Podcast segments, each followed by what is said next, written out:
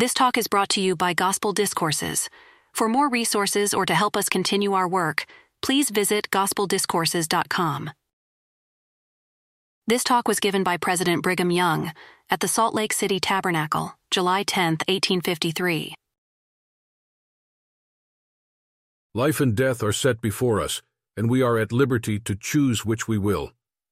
I have frequently reflected upon these two principles, but were I to explain in full my own views upon them, they might perhaps come too much in contact with the feelings and views of many people.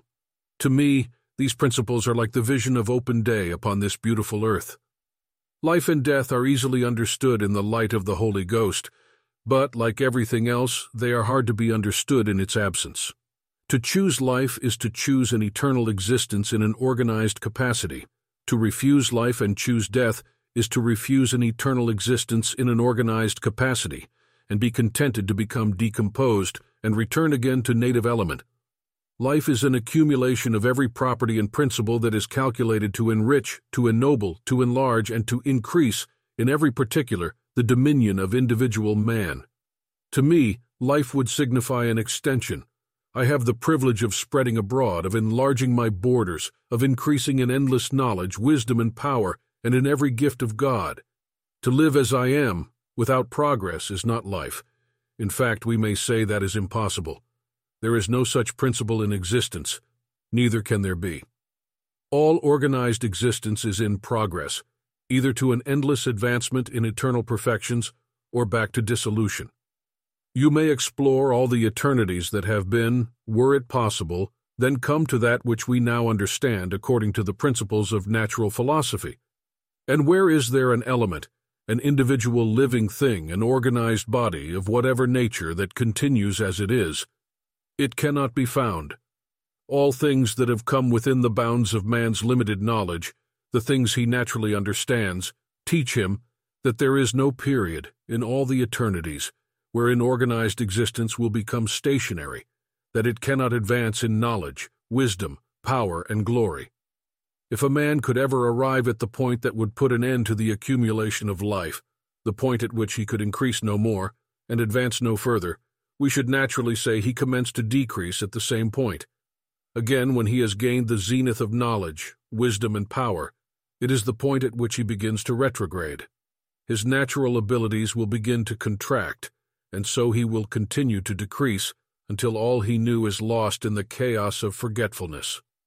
As we understand naturally, this is the conclusion we must come to, if a termination to the increase of life and the acquisition of knowledge is true.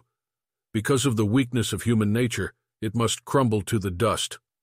But in all the revolutions and changes in the existence of men, in the eternal world which they inhabit, and in the knowledge they have obtained as people on the earth, there is no such thing as principle, power, wisdom, knowledge, life, position, or anything that can be imagined, that remains stationary.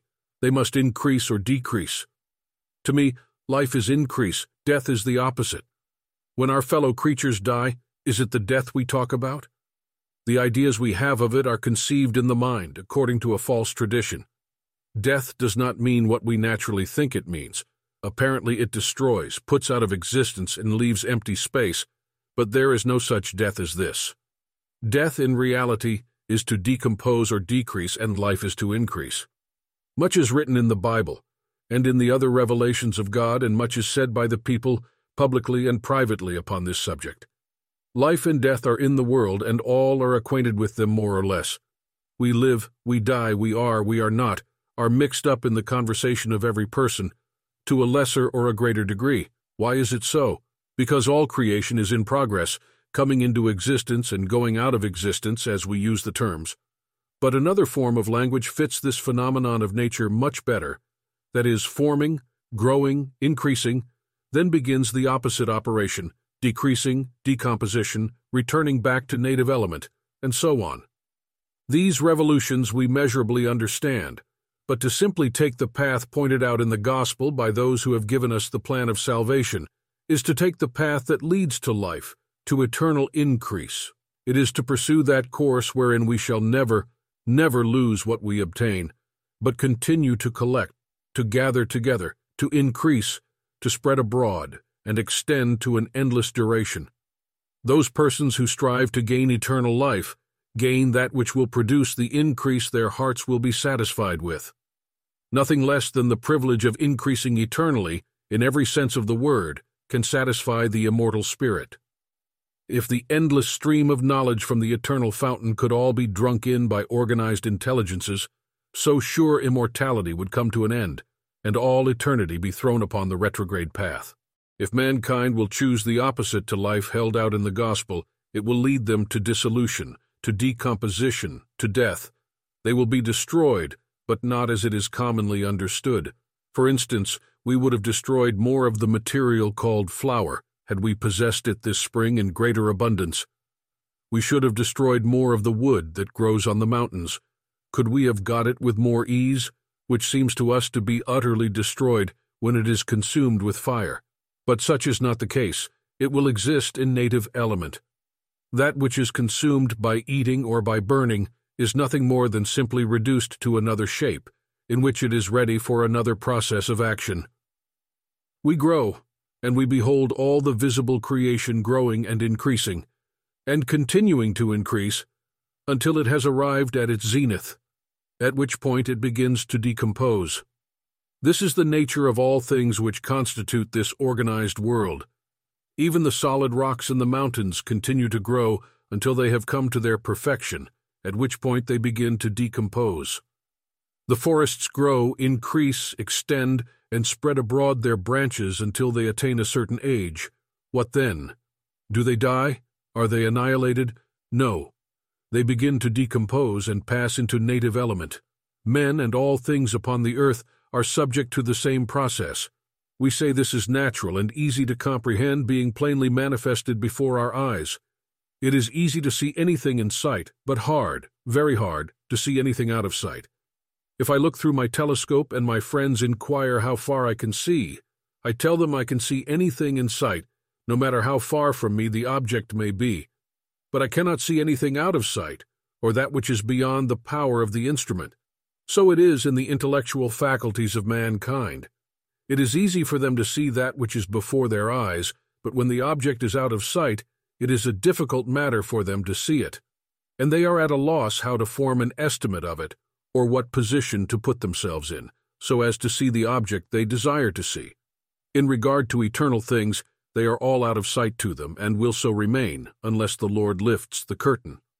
The only reason why I cannot see the heavy range of mountains situated in the middle states of the American Confederacy is because of the natural elevations that raise themselves betwixt me and them, above the level of my eye, making them out of sight to me. Why cannot we behold all things in space? Because there is a curtain dropped, which makes them out of sight to us. Why cannot we behold the inhabitants in Kolob, or the inhabitants in any of those distant planets? For the same reason, because there is a curtain dropped that interrupts our vision. So it is, something intervenes between us and them, which we cannot penetrate, we are short-sighted and deprived of the knowledge which we might have. I might say this is right without offering any explanation, but there are many reasons and much good sound logic that could be produced, showing why we are thus in the dark, touching eternal things. If our agency was not given to us, we might perhaps now have been enjoying that we do not enjoy.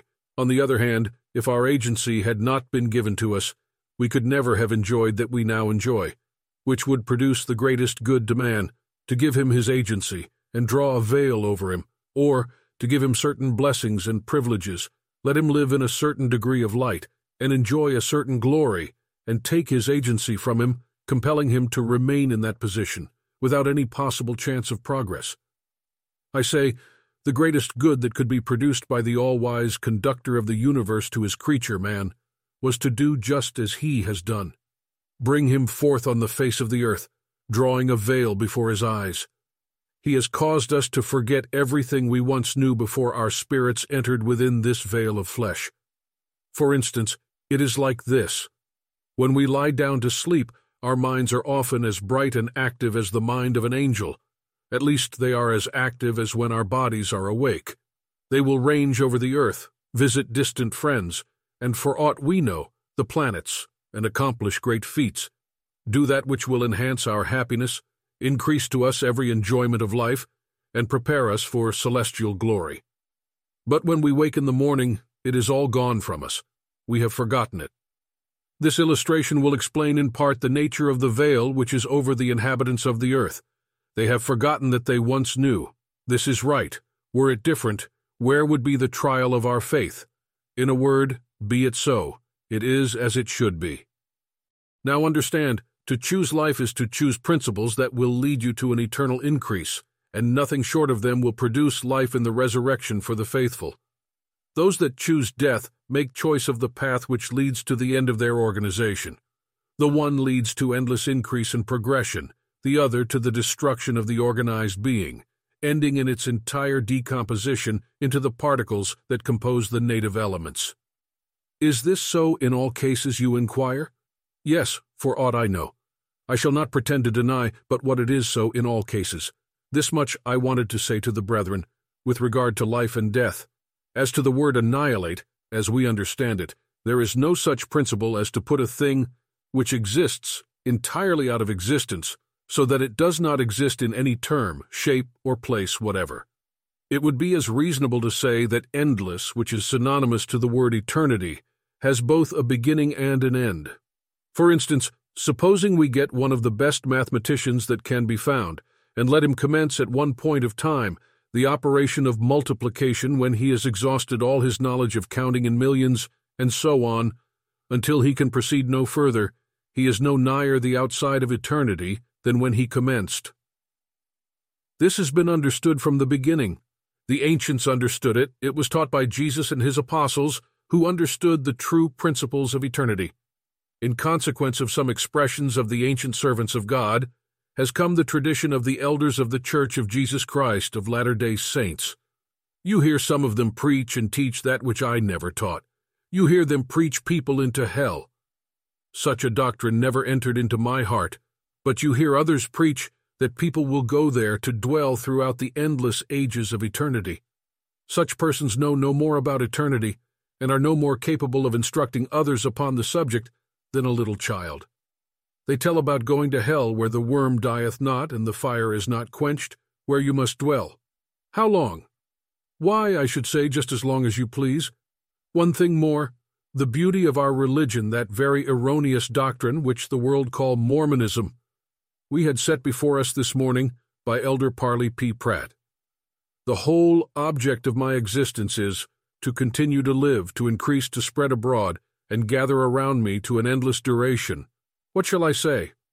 You may unite the efforts of the best mathematicians the world can produce, and when they have counted as many millions of ages, worlds, and eternities as the power of numbers within their knowledge will embrace, they are still as ignorant of eternity as when they began.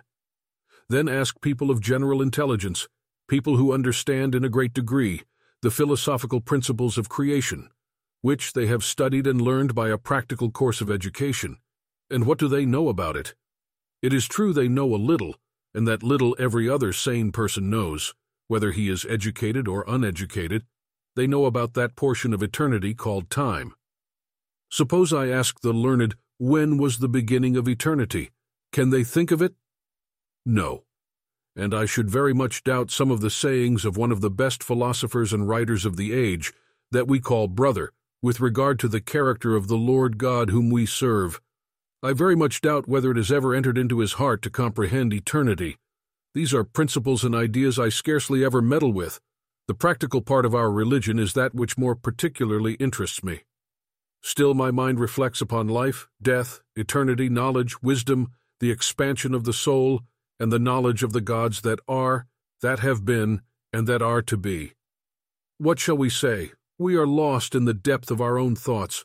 Suppose we say there was once a beginning to all things, then we must conclude there will undoubtedly be an end. Can eternity be circumscribed? If it can, there is an end of all wisdom, knowledge, power, and glory. All will sink into eternal annihilation.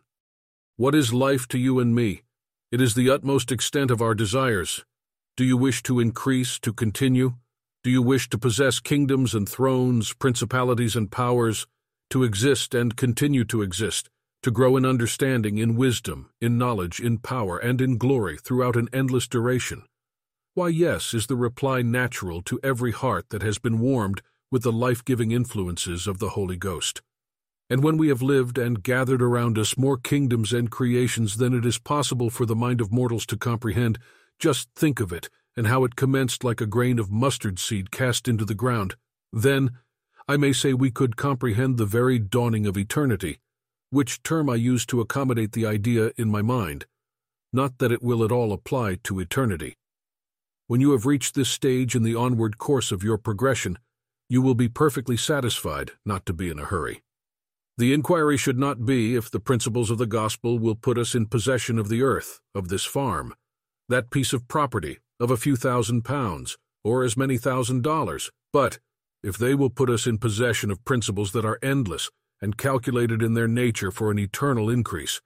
That is, to add life to life, being to being, kingdom to kingdom, principle to principle, power to power, thrones to thrones, dominions to dominions, and crowns to crowns. When we have lived long enough by following out the principles that are durable, that are tangible, that are calculated in their nature to produce endless life, I say when we have lived long enough in them to see the least saint, that can be possibly called a saint, in possession of more solar systems like this than it is possible for mortals to number, or than there are stars in the firmament of heaven visible, or sands on the seashore, we shall then have a faint idea of eternity and begin to realize that we are in the midst of it. Brethren, you that have the principles of life in you, be sure you are gathering around you kindred principles that will endure to all eternity. I do not desire to talk any more at this time. Recorded by G.D. Watt. Found in the Journal of Discourses, Volume 1, pages 349 through 353. At Gospel Discourses, we are diligently working to bring you more of the words of the early church leaders. This, of course, takes time, money, and resources to create and post each discourse for you to listen to and ponder. Please donate to help us continue this work and bring more of these valuable resources to life. Consider a monthly recurring contribution.